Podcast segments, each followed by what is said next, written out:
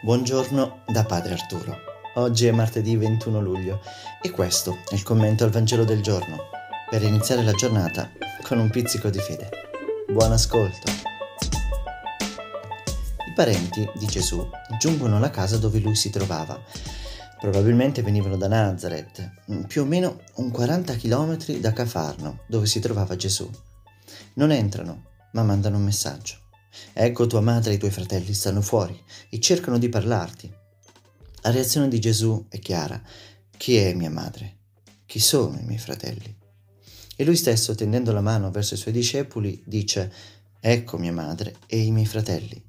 Perché chiunque fa la volontà del Padre mio che è nei cieli, egli è per me fratello, sorella e madre.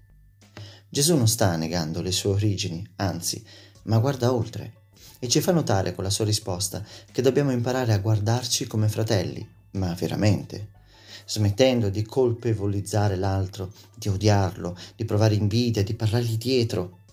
Molte volte nella storia il Vangelo poi è stato usato per conservare lo stato delle cose, proprio in relazione alla famiglia e alla famiglia patriarcale.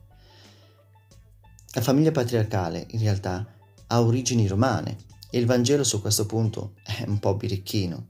I legami di sangue sono importanti, certo, ma non decisivi.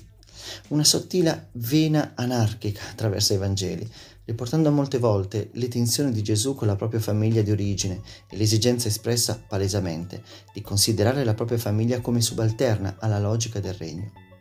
I legami di sangue, lascia intendere Gesù, sono poca cosa rispetto ai legami più, ben più profondi che nascono nel riconoscersi appartenenti alla stessa comunità che vede nel Dio di Gesù il proprio punto di riferimento.